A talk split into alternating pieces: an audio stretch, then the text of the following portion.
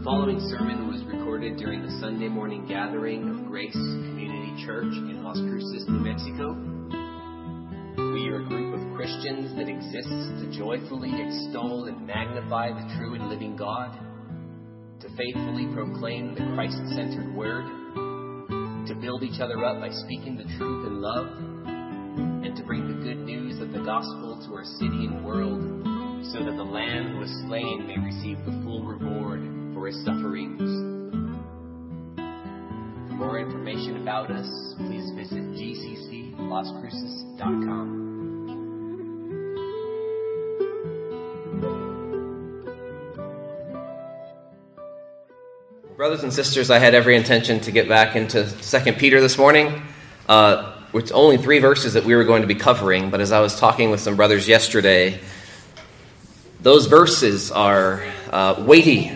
and heavy with um, much controversy, um, and I want I needed an extra week, so spare me, be gracious with me. Uh, I needed one more week to kind of study this, and hopefully next week can have a better understanding and bring you the word from 2 Peter chapter 1, uh, 2, verses 1 to 3.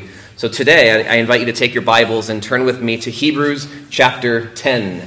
Hebrews chapter 10. We're going to be looking at verses 19 through 25 this morning. I'm going to begin reading in chapter 10, verse 1, though, so we can get the context of our passage. For since the law has but a shadow of the good things to come instead of the true form of these realities, it can never, by the same sacrifices that are continually offered every year, make perfect those who draw near. Otherwise, would they not have ceased to be offered, since the worshippers, having once been cleansed, would no longer have any consciousness of sins? But in these sacrifices there is a reminder of sins every year. For it is impossible for the blood of bulls and goats to take away sins. Consequently, when Christ came into the world, he said, Sacrifices and offerings you have not desired, but a body you have prepared for me. In burnt offerings and sin offerings you have taken no pleasure. Then I said, Behold, I have come to do your will, O God, as it is written of me in the scroll of the book. When he said above, You have neither desired nor taken pleasure in sacrifices and offerings, and burnt offerings, and sin offerings, these are offered according to the law. Then he added, Behold, I have come to do your will. He does away with the first in order to establish the second. And by that will, we have been sanctified through the offering of the body of Jesus Christ once for all. And every priest stands daily at his service, offering repeatedly the same sacrifices which can never take away sins. But when Christ had offered for all time a single sacrifice for sins, he sat down at the right hand of God waiting from that time until his enemies should be made a footstool for his feet. For by a single offering he has perfected for all time those who are being sanctified.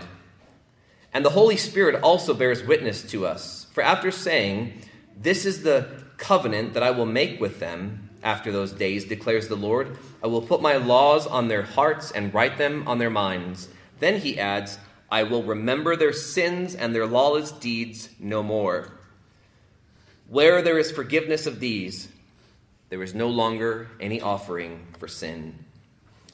Therefore, brothers, since we have confidence to enter the holy places by the blood of Jesus, by the new and living way that he opened for us through the curtain that is, through his flesh, and since we have a great priest over the house of God, let us draw near with a true heart, in full assurance of faith, with our hearts sprinkled clean from an evil conscience, and our bodies washed with pure water.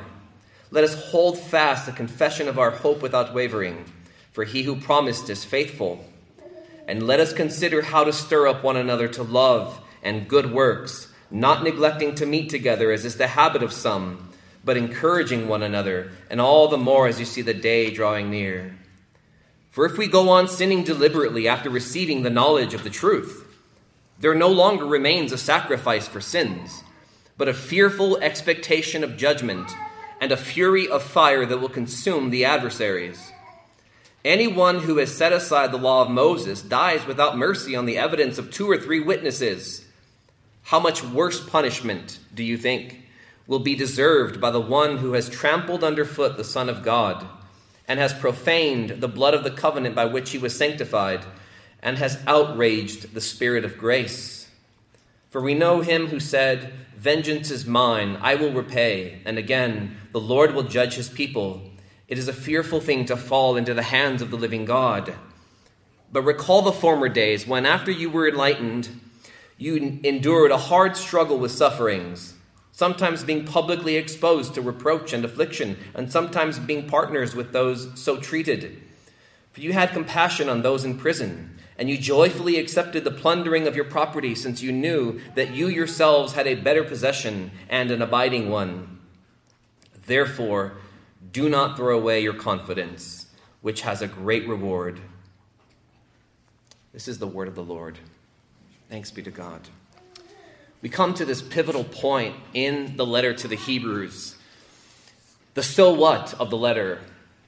This is identical, perhaps, to the beginning of Romans chapter 12, where the Apostle Paul, after 11 chapters of pure gospel truth, letting the Romans know, letting those believers know what God has done for them in and through the perfect life, the substitutionary death, and the triumphant resurrection of Christ, after explaining the glorious reality of God's electing grace, his propitiating love, after explaining the sweet gift of justification by faith alone in Christ alone and our new and permanent standing with God in grace that will never be taken away from us, after tracing our salvation all the way back to God's free, saving, electing grace, he then turns to them in chapter 12 and says, Therefore, I appeal to you by the mercies of God to present yourselves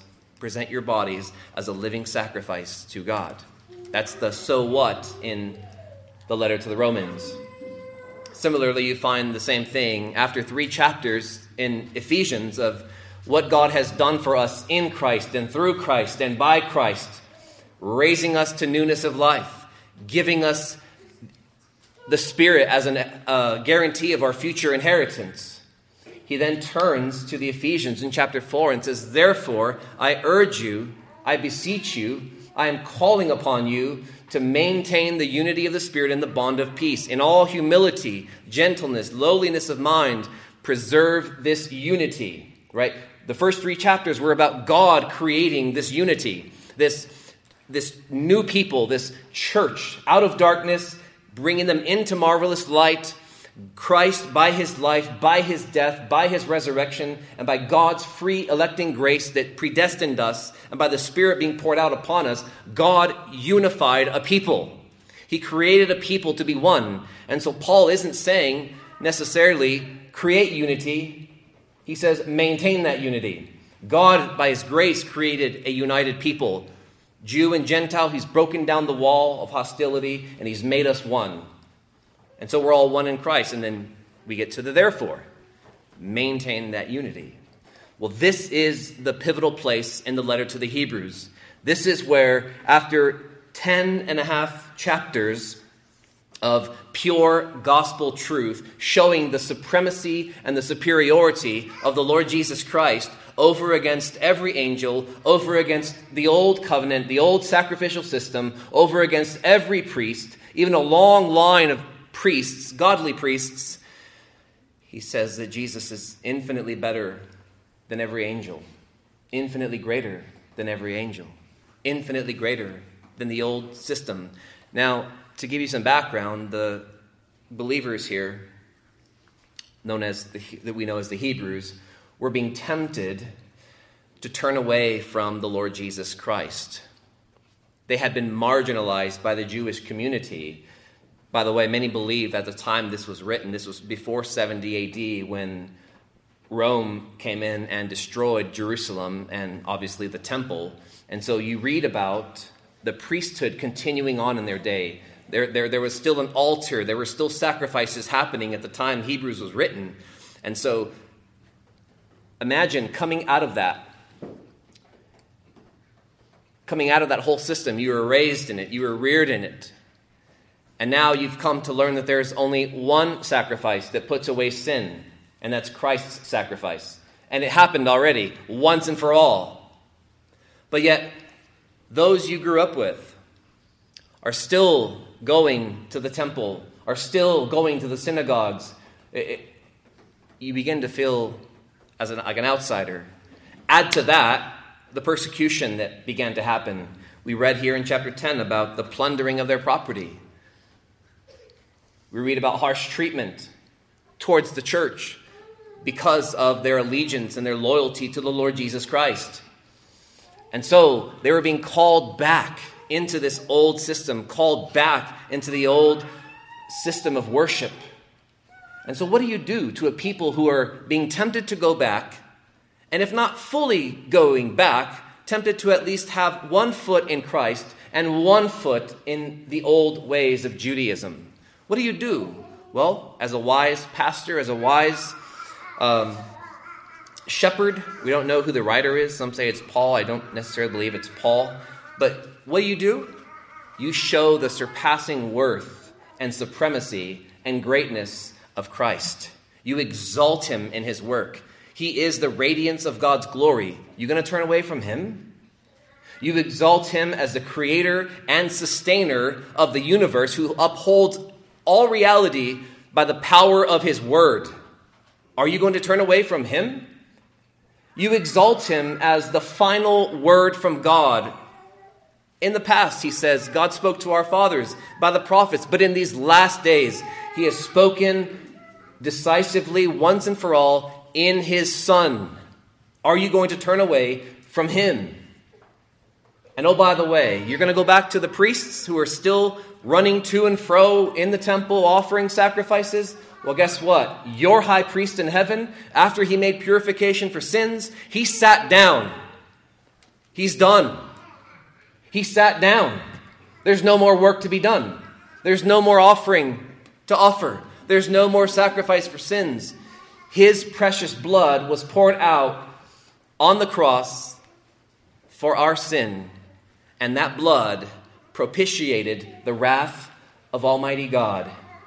That blood extinguished for every believer the flames of hell for us. And so you have these constant exhortations in the letter. Don't don't waver. Continue to hold fast your confidence in Christ. He who promised is faithful. And then he goes into chapter 11, which will come next, to show that all the believers in the Old Testament, they had a struggle as well. But they, they endured because God, who had promised, is faithful and remains faithful to his people. And so, what we have here in verses 19 through 25, the writer calls their attention to two eternal possessions, and then he sets before them three consequential exhortations. In other words, exhortations that flow as a result, as a natural outflow of the two possessions that we have in Christ. So again, we have here two eternal possessions and three sequential exhortations that flow from those possessions.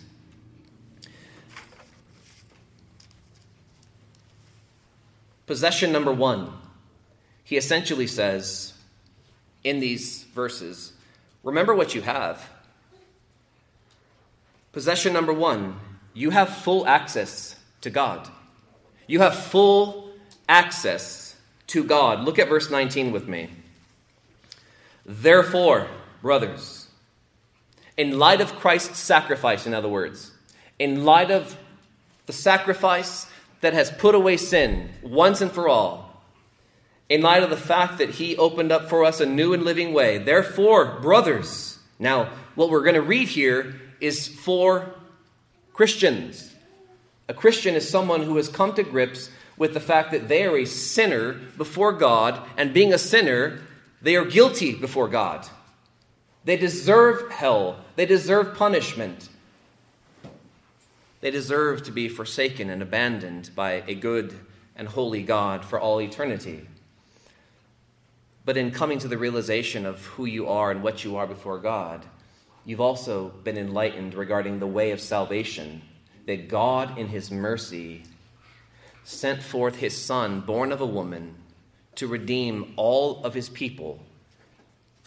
In other words, God sent forth a Savior to live the life that His people could not live and then to die the death that His people should have died.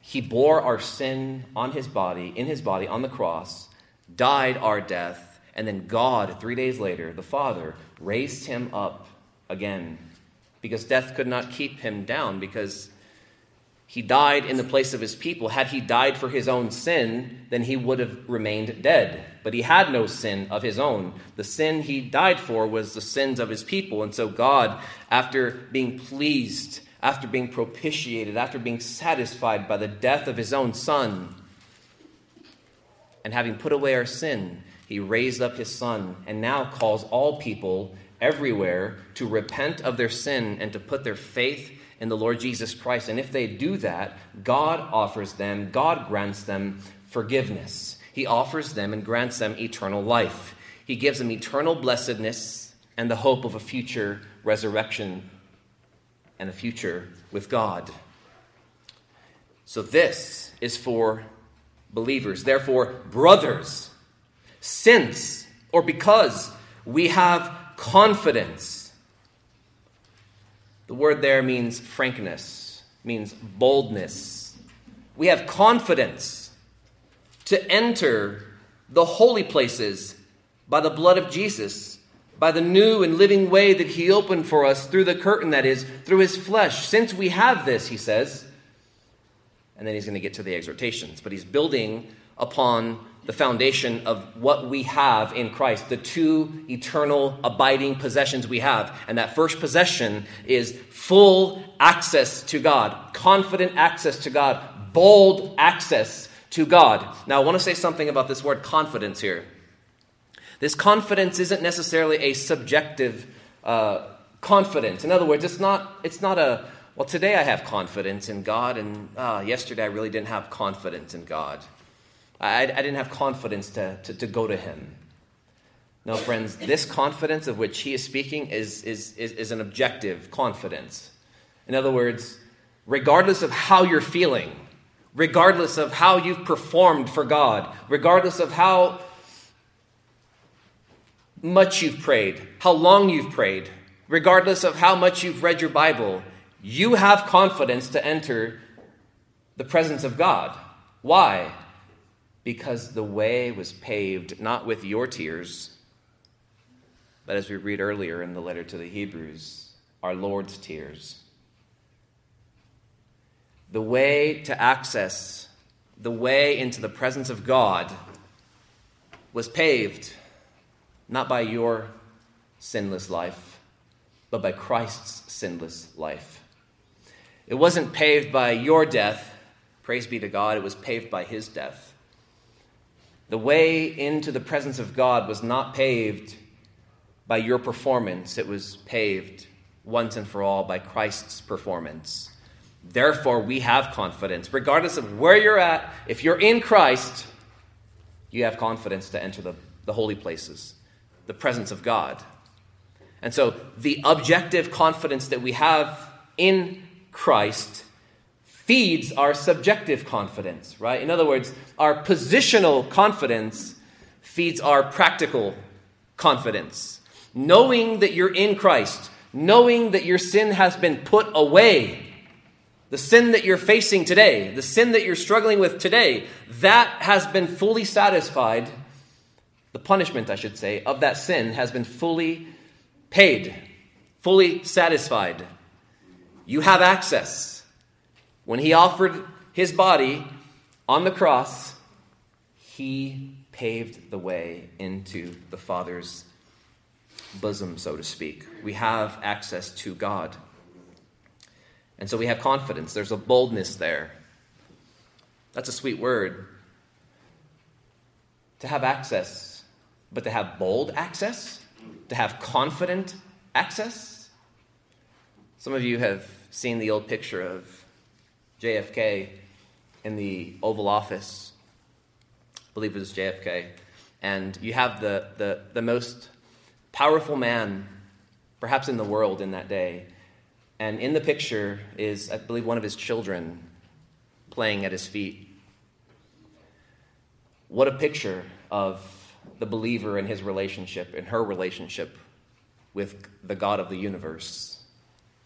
Here is the God of the universe who upholds the universe by his word, who sends lightning storms and wind and rain, and the one who stirs up the seas for his sovereign purposes, the one who controls all history. And scripture tells us that we are seated with him in the heavenly places. Ephesians chapter 2.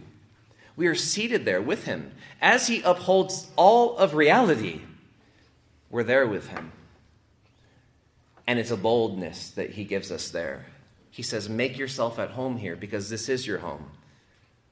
Unload because I'm strong enough to bear every burden. There's a bold confidence. It's a bold access that we have. It's full and it's bold, it's frank.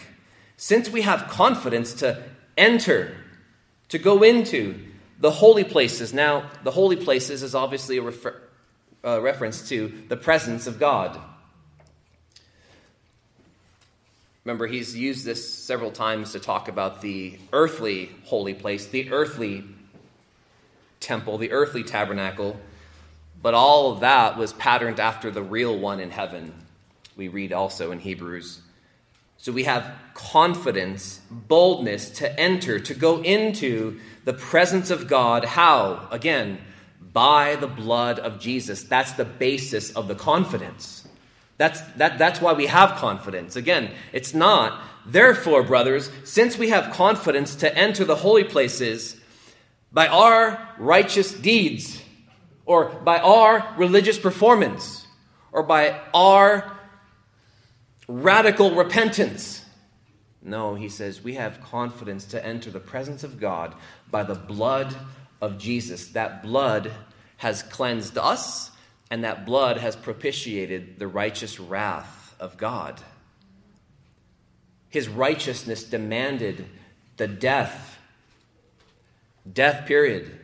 His justice demands that the sinner dies and is separated from him but we've heard already that the death he demands of us is a death that was experienced by Christ, by his blood. He opened up the way of confidence to God. He says, verse 20, by the new and living way. It's new in the sense of this is no longer the old system. That's his whole argument in this letter. It's not through the sacrificial system. It's impossible for the blood of bulls and goats to take away sins. He's already established that. So this is new in that Christ has come in the fulfillment of every Old Testament type and shadow and every Old Testament prophecy. It's new and it's living. It's living. It's, it, the, the believer's relationship with God is living. It's, it's not something dead. Notice that he opened for us. The only time that word opened is used elsewhere in the letter to the Hebrews is when he talks about Christ inaugurating the new covenant. This way, this new and living way that he inaugurated, he opened up once and for all. He opened it up. He says, he opened up this way for us through the curtain. Again, he's drawing imagery from the Old Testament tabernacle, the Old Testament temple you can read about that in Exodus, the, the latter chapters, where this curtain separated the holy place from the most holy place. The most holy place was where the Shekinah glory of God was manifested, and only the high priest could enter there. Jesus takes us through the curtain, and he adds here, that is, through his flesh. You remember when Jesus died, there on Golgotha's hill. When his body was torn, literally, there was something else torn in the temple. It was the curtain, the veil that separated the holy place from the most holy place. When he died, that, temp- that, that curtain was torn in two from top to bottom, he goes as far as telling us. In other words, it wasn't man from below tearing that curtain from the bottom to the top. It was God saying, The way to my presence, the way to me is opened once and for all because my son has died. The lamb has died. The lamb has been slain. So we have full access to God. How? By the blood of Christ. We have confidence to enter the presence of God when? Anytime we need, anytime we want. We don't have to, like in the Old Testament, wait or you know, be a high priest and wait once a year to go there. The Day of Atonement, no. We have full access, continued access, confident access, bold access because of the blood of Christ that flowed on our behalf. The blood of Christ that makes us clean, the blood of Christ that has propitiated the wrath of Almighty God. That's the basis of our confidence. And he says, This is what you have. By the way, there's several places in the letter to the Hebrews where he is reminding the believers of what they have. I find that tactic to be pastorally brilliant, by the way. How do you encourage people to maintain their hold on the gospel? By reminding them week in and week out what they have in Christ. What they have in Christ. Preaching that is deficient in calling to mind what we have in and through the perfect work of Christ creates a people who are antsy and who are more inclined to chase after the world, to, to have the world.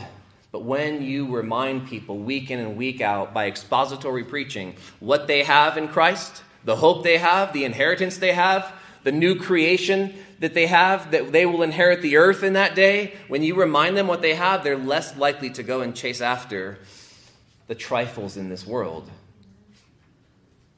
the, fu- yeah, the futility of this world.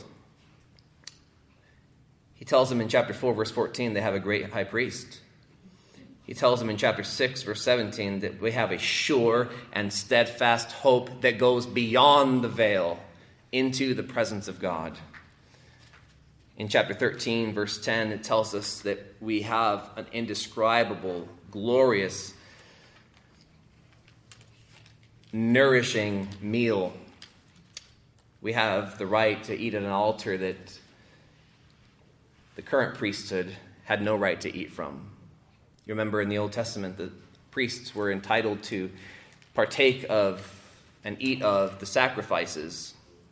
Some offered to God, and they were, you know, entitled. They had the right to eat of those sacrifices. Well, what he says in chapter 13, verse 10, is we have an altar from which those who serve the tent have no right to eat. In other words, he's describing the benefits we have from eating of Christ, constantly being nourished by the benefits that he offers us as our sacrifice. So he's reminding them they have a great priest, they have a sure and steadfast hope, an anchor for the soul, they have access to God, they have indescribable benefits. But he says, secondly, here, there's a, another possession in verse 21. Not only does the believer have full access to God, but secondly, the believer has a great priest before God. A great priest before God. Look at verse 21.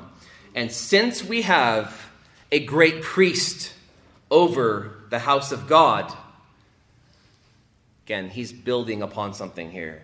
He's going to get into three exhortations in verses 22 through 25, but he's saying the basis of my exhortation is rooted in what you already have, what you have positionally, what you have that will never be taken away from you. You have full access to God, but secondly, here, you have a great priest before God. How great is he? Well, he's already spent the first 10 chapters describing his greatness. He's God's final revelation, he's the creator of the world. He's the upholder of the universe. He has a name more excellent than angels. All the angels worship him. He is the radiance, the outshining of the glory of God. That's how great he is. By the way, there is no access to God apart from a mediator. God has established that in the very beginning. Establishing the priesthood in the Old Testament.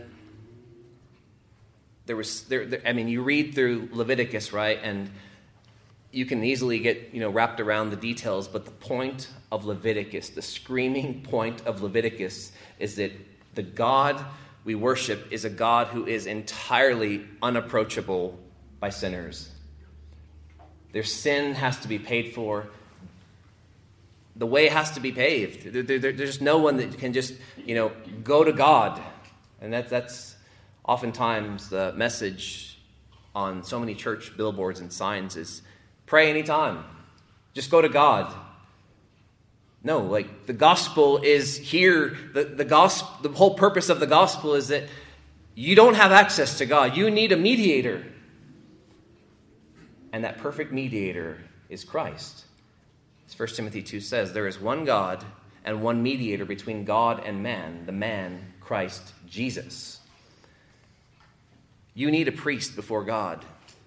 But you need a priest that's sinless. He argues earlier on in this letter that a sinful priest has to, one, offer sacrifices for his own sins. Do you realize that your priest before God never had one sin to answer for? And so can entirely be a priest dedicated to your benefit and the glory of God.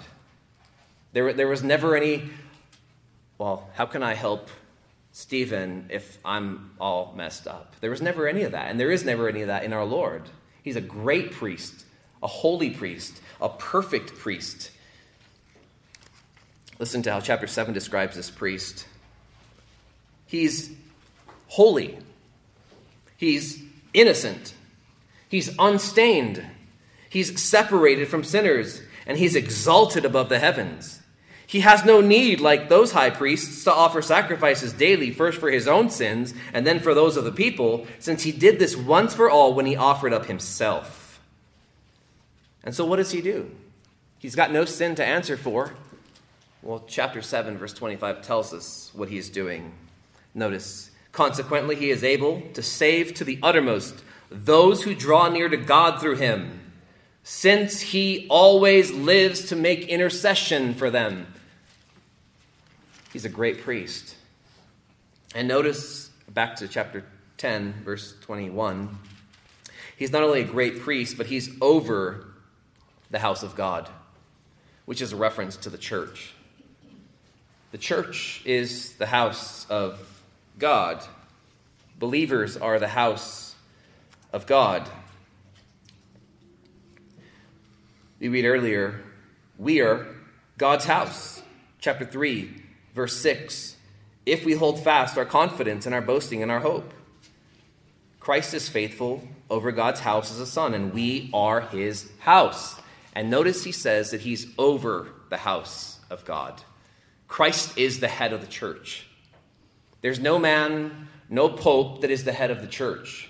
Christ is the head of the church. We answer to Christ. We take our direction from Christ. We will be accountable to Christ. We will answer to Christ. He is over, as our high priest, he is over the church. That phrase itself is sufficient to create and to maintain a God honoring philosophy of ministry.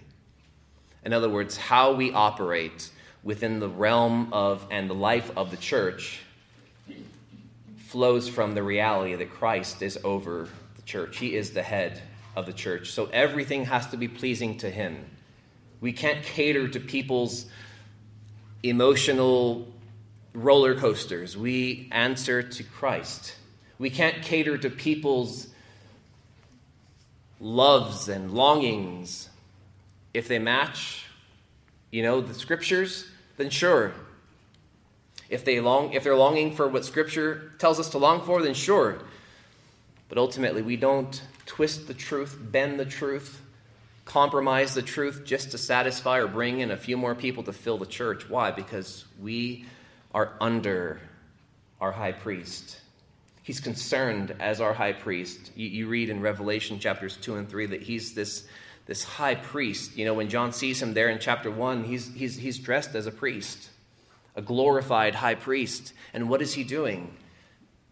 That apocalyptic vision of Christ, what is he doing? He's walking in the midst of his church. He's aware of his church. He, he knows every one of you in this place right now. He knows what you're thinking. He knows what you're worried about. He knows resolutions you've made. He's, he, he knows everything about you. He knows what you're doing later. He, he, he's over his church. We're to be mindful of that. We're not to try to make the church look like the world in order to win the world. We are to be separate. We are to be God's people. We are to uphold His word above everything. Since we have a great priest over the church, over the house of God, it's God's house. Christ is the priest in this house. Since we have these realities, that's the foundation here. Remember what you have you have full access to God, and you have a great priest before God. And again, this is assuming that you're a believer. These possessions are yours if you've turned from your sins and have put your trust in Christ. Because the reverse is also true. If you are in your sin still, if you have not repented, if you have not believed in Christ, you have no access to God. When you pray, you're praying to yourself. When you pray, you're praying to the ceiling. When you pray, God is not listening to your prayers. If you are outside of Christ, you have no access to God. Christ says, I am the way, the truth, and the life. No one comes to the Father except through me. So many people are praying in vain, and it's tragic and it's sad, but it's also arrogant to think that the sinner, to think that myself, that I can just make my own way to God. That's, that's arrogance. The bad news is that we are so radically separated, alienated from God that we needed a perfectly qualified high priest to stand between us and God and to bring us into the presence of God.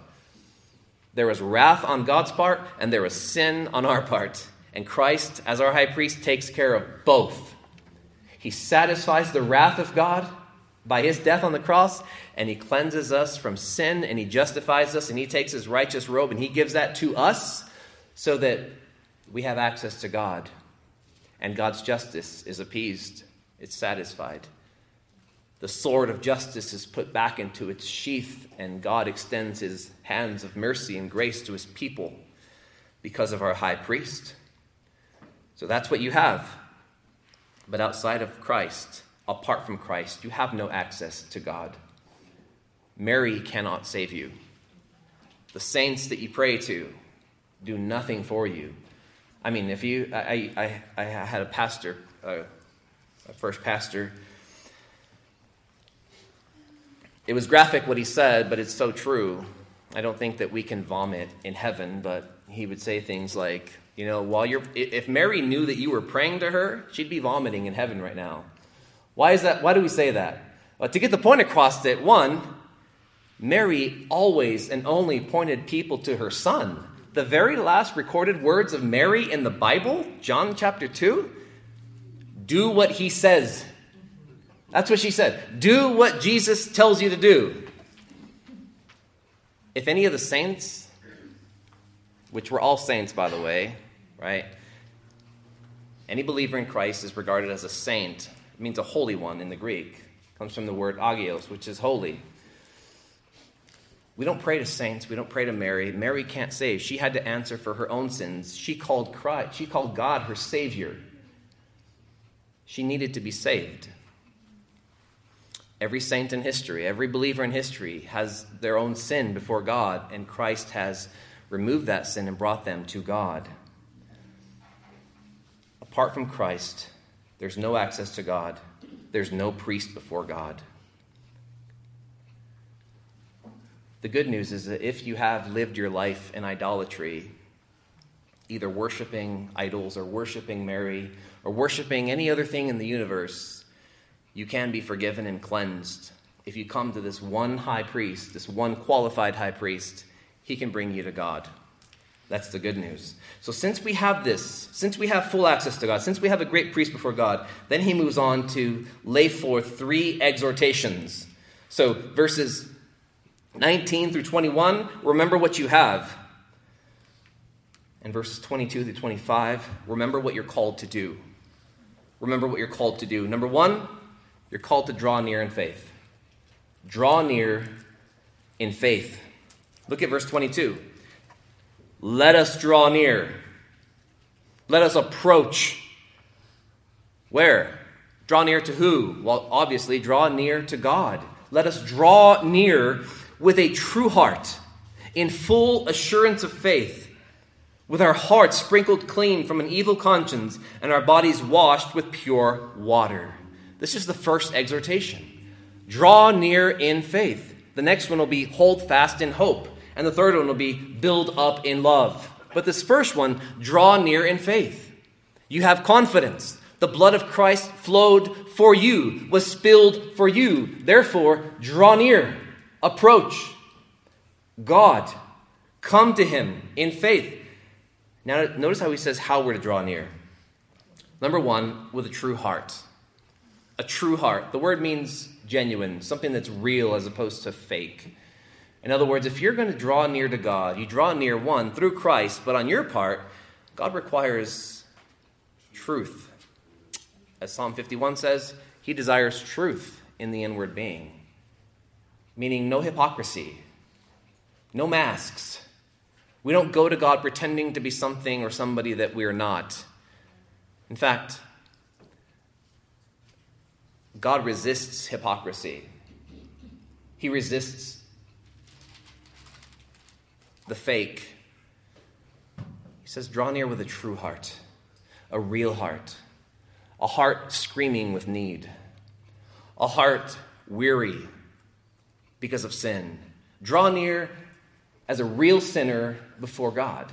Draw near as a true, needy person before God. Now, this has massive implications for how we pray and when we pray.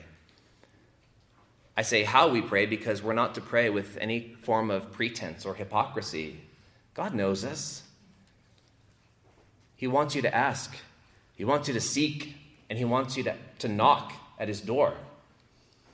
He wants you to come as you are, but also has implications for when we pray.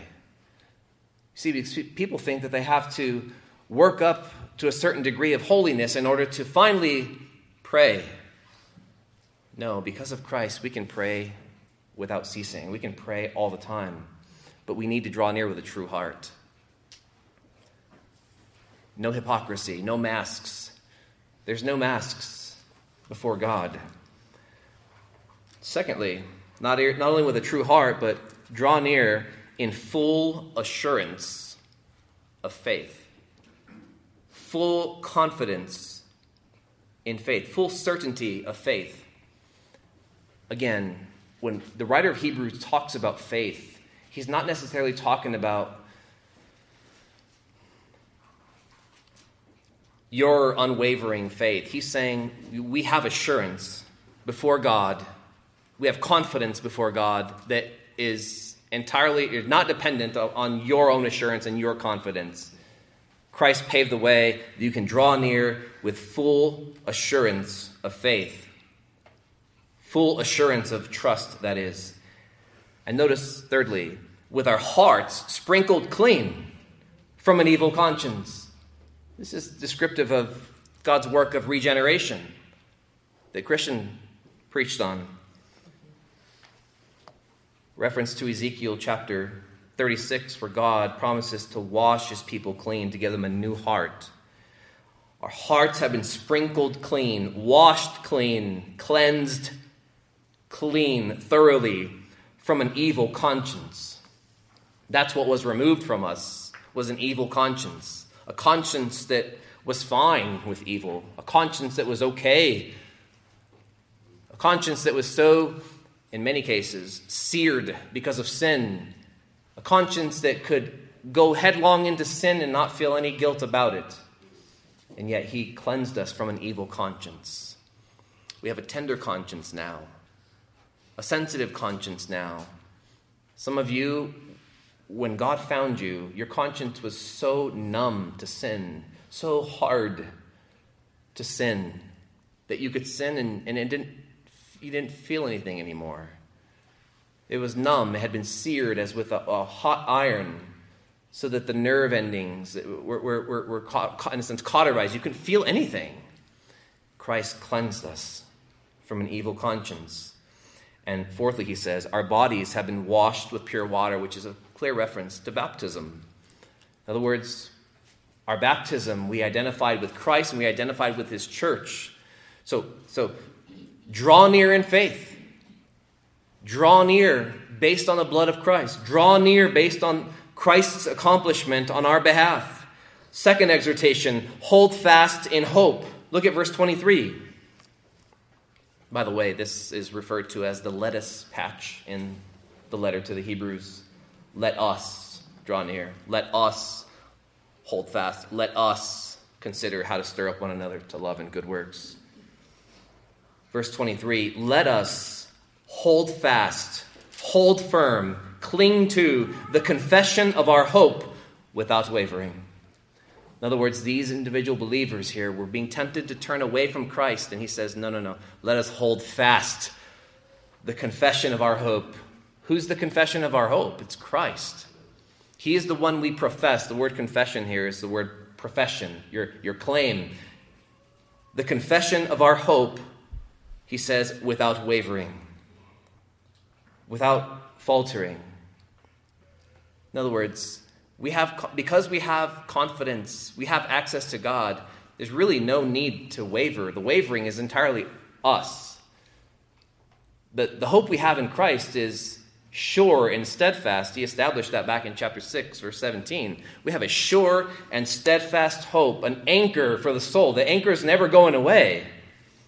Therefore, we're to hold fast the confession of our hope without wavering. Why? Notice the end of verse 23. For he who promised is faithful. He who promised is faithful. By the way, what he's doing here is he's calling our attention to faith, hope, and love. Right? We're to draw near in faith, we're to hold fast in hope, and we're to build up one another in love. So we have faith, hope, and love here. Hebrews 10 23. He who promised is faithful. That's why we can hold fast. That's why we can, when trials come. That's why when tragedy strikes, that's why when temptation is lurking, we can hold fast in hope. Why? Because he who promised is faithful. He who promised is faithful. You need those words to sink down deep into your heart. My God who promised is faithful.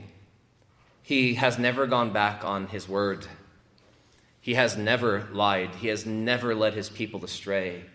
He has never said something and not followed through. He who promised, well, what did he promise? He promised us eternal life. He promised us an eternal inheritance. He promised us a full and free forgiveness of sin. He promised us eternal access with him. He who promised all these things is faithful. That's how Sarah endured. Chapter 11, verse 11. She knew that God was faithful. So let us hold fast in hope. And the third exhortation, he says, build up in love. Look at verses 24 and 25. The third, let us. Let us consider how to stir up one another to love and good works.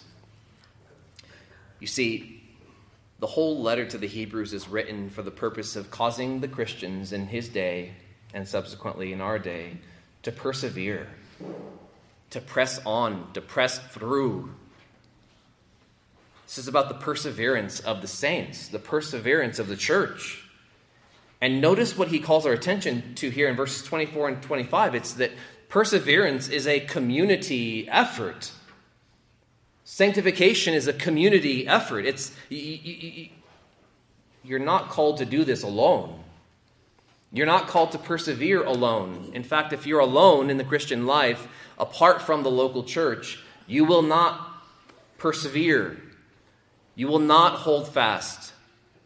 God intended for you to be part of and plugged into and vitally connected to the local church, actively involved in the local church. There are so many professing believers today who refuse to join and be involved in the local church. It's one of the reasons I've, you know, had uh, you know, struggled with, you know, broadcasting our sermons online every week, uh, going live, because there's people who I, I don't ever want to be a tool, a means, an encouragement to those who refuse to join the church and just have church in their living room or watching us, you know, live here. But we, we, you know, we feature that because there are people in the church that when they can't make it, you know, they tune in. And that's a blessing. Thank God for technology. And of course, COVID didn't help either. It got people comfortable with having church at home, church by themselves. That's not church. The church is the gathered assembly. By definition, the church is the assembly, the called out assembly of God, the assembly of Christ. He says, Let us consider, give careful thought to how, and by what means we can stir up one another to love and to good works you see, this is not just about a verse telling us, hey, go to church. Hey, be plugged into the church. Hey, be actively involved in the church. It's telling us what to do when we gather. So, in other words, we can't say we're obeying this verse just because we show up here on Sunday mornings. We can't say, well, we're walking in, rea- in, in, in the reality of Hebrews 10 24 and 25 because we're just here. And he says, you should be carefully considering thoughtfully considering how, when you're with the believers, to stir up one another to love and good works. One of the things I'm thankful for is how long many of you stay after the service because you're doing what? You're stirring up one another to love, and you're stirring people up, you're provoking them to good works, which is essentially a godly life. You're stirring up one another to love and to a godly life. Oftentimes, the encouragement comes not just from the sermon, but from someone you've talked to after the sermon. An encouraging brother that came alongside you and, and, and gave you an encouraging word, gave you an encouraging report. Consider how to stir up one another to love, that is, to love God, to love one another, to love the truth, to love the church, and how to stir up one another to godly behavior. That's the good works. Verse 25 goes as far as saying, not neglecting to meet together. The word neglecting is the same word Jesus used on the cross when he talked about God having forsaken him. He's saying, don't forsake the assembly. You will never persevere in the Christian life. You will never endure to the end if you have made a practice of forsaking the assembly. If you move on from this church, find another church to be a part of. Not neglecting to meet together, to assemble together, he says, as is the habit of some. You see, this problem of isolated Christians, isolated believers, is not just a new, recent problem. It was happening even in that day. And Probably this is a reference to the persecution that we read about in chapter 10 as well. That the reason they were not identifying with the church is because, well, if I go there, I'm going to be marginalized by society. If they see me gathering with the church, I'm more inclined to receive persecution. If I identify with them, then they're going to lump me together with them. Well, yeah, we are one in Christ. So persecution should not keep us from gathering. The government should not keep us from gathering. We continue to meet. If the government puts any laws in practice or whatever that we cannot meet, then we have to obey God and disobey the government. not neglecting to meet together as is the habit, the practice of some, but encouraging one another. Encouraging one another. That means coming alongside of and giving people a boost. You see, church isn't just about you. The sermon isn't just about you. The fellowship isn't just about you. And so often that's people's mindset. What can this church do for me? What did this sermon do for me? What does the music how does it how does it serve me? That's so opposite from the teaching of the scriptures. Church, the gathering is to be a place where believers are carefully considering how to stir up one another. They're strategizing, they're thinking of how, when they see this person next week, that person having mentioned a struggle a week ago, maybe a, a, a book or, or, or a, a, sermon, send, sending them another sermon, or, or, or, or writing down some scripture, writing them a letter to stir them up, to love God, to hate sin, to love holiness, to pursue righteousness. See, it's not just enough to show up.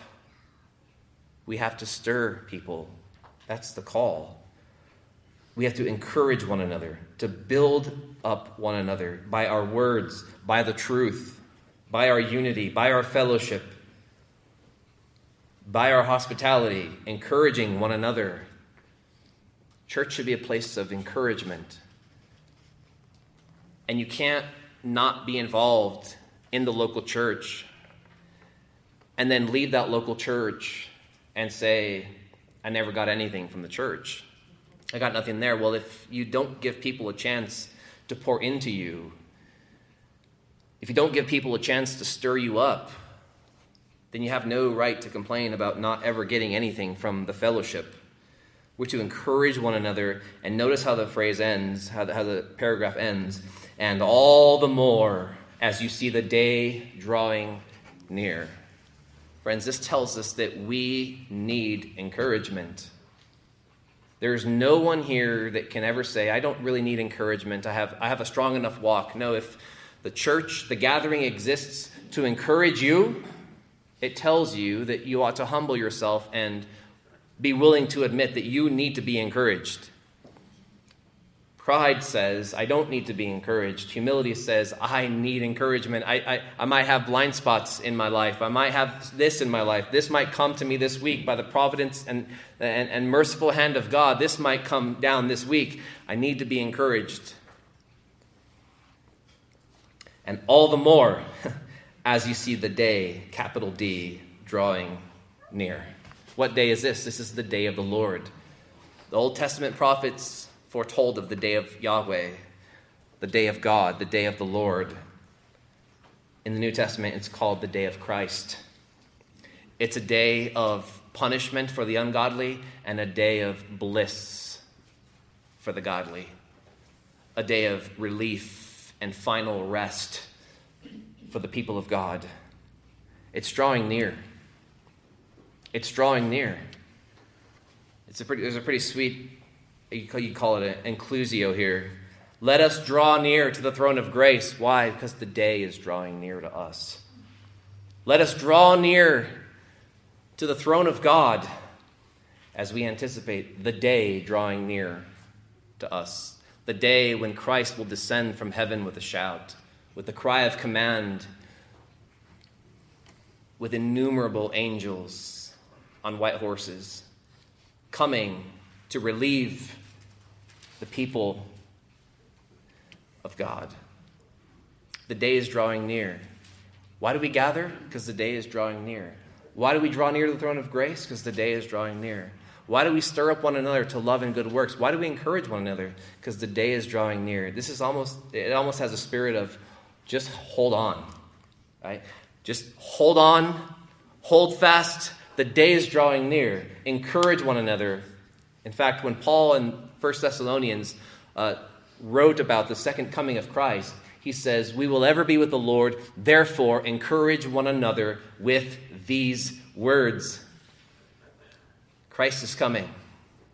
Christ will have the final word. Christ is the final word, Hebrews chapter 1, and he will have the final word on that last day. He will call his people to himself, receive them into glory, bring them into the Father's house. Our faith will be turned to sight. Therefore, remember what you have, Christian, this morning. You have full access to God. Not based on your performance, it will never be based on your performance. You're to come with a true heart, no hypocrisy. You have a great priest over the house, in charge of the house, responsible for the house. Isn't it good to know that Christ is responsible for you? And he who promised is faithful. He will surely bring to pass everything he has promised. The, the work he began in us, he'll finish it. Many of us struggle with finishing things we start, right? How many of you always finish a book that you start? Always, always finish a book. No, we struggle. Christ, he finishes what he starts. He finishes what he begins. He who promises faithful. So you have full access to God. You have a great priest. Therefore, draw near to him continually in faith. Therefore, hold fast to the profession, the confession of your hope without wavering. The God who saved you is the God who will glorify you. And in light of what you have, do not forsake the assembling of the saints. Don't neglect to meet together. So many people feel like they have to have it all together in order to come to church on Sunday morning. No, come to church because most of the people in that place are, or I should say, many of them are feeling the same way you are. I don't have it all together. Well, God knows that. That's why He ordained this gathering for us. We need to be encouraged. We need to be stirred up. What a, what a, what a picture here of the need to be stirred up. Right? We, we become stale, we become stagnant. And the gathering is intended to stir us up. So I urge you to carefully consider your brothers and sisters in this room. Carefully consider throughout the week how to stir them up. Listen to language of perhaps a struggle here Listen to the language of past hurt there and consider when you gather with them how to stir them up to love God, to hate sin, to pursue righteousness, to pursue godliness, and how to stir them up in light of the coming day of the Lord Jesus Christ. If you're here and you're without Christ today, I have good news for you, and it's that you can be forgiven and cleansed from your sins and reconciled to God if you turn from your sin and you trust in Jesus Christ alone for your salvation. Let's stand together.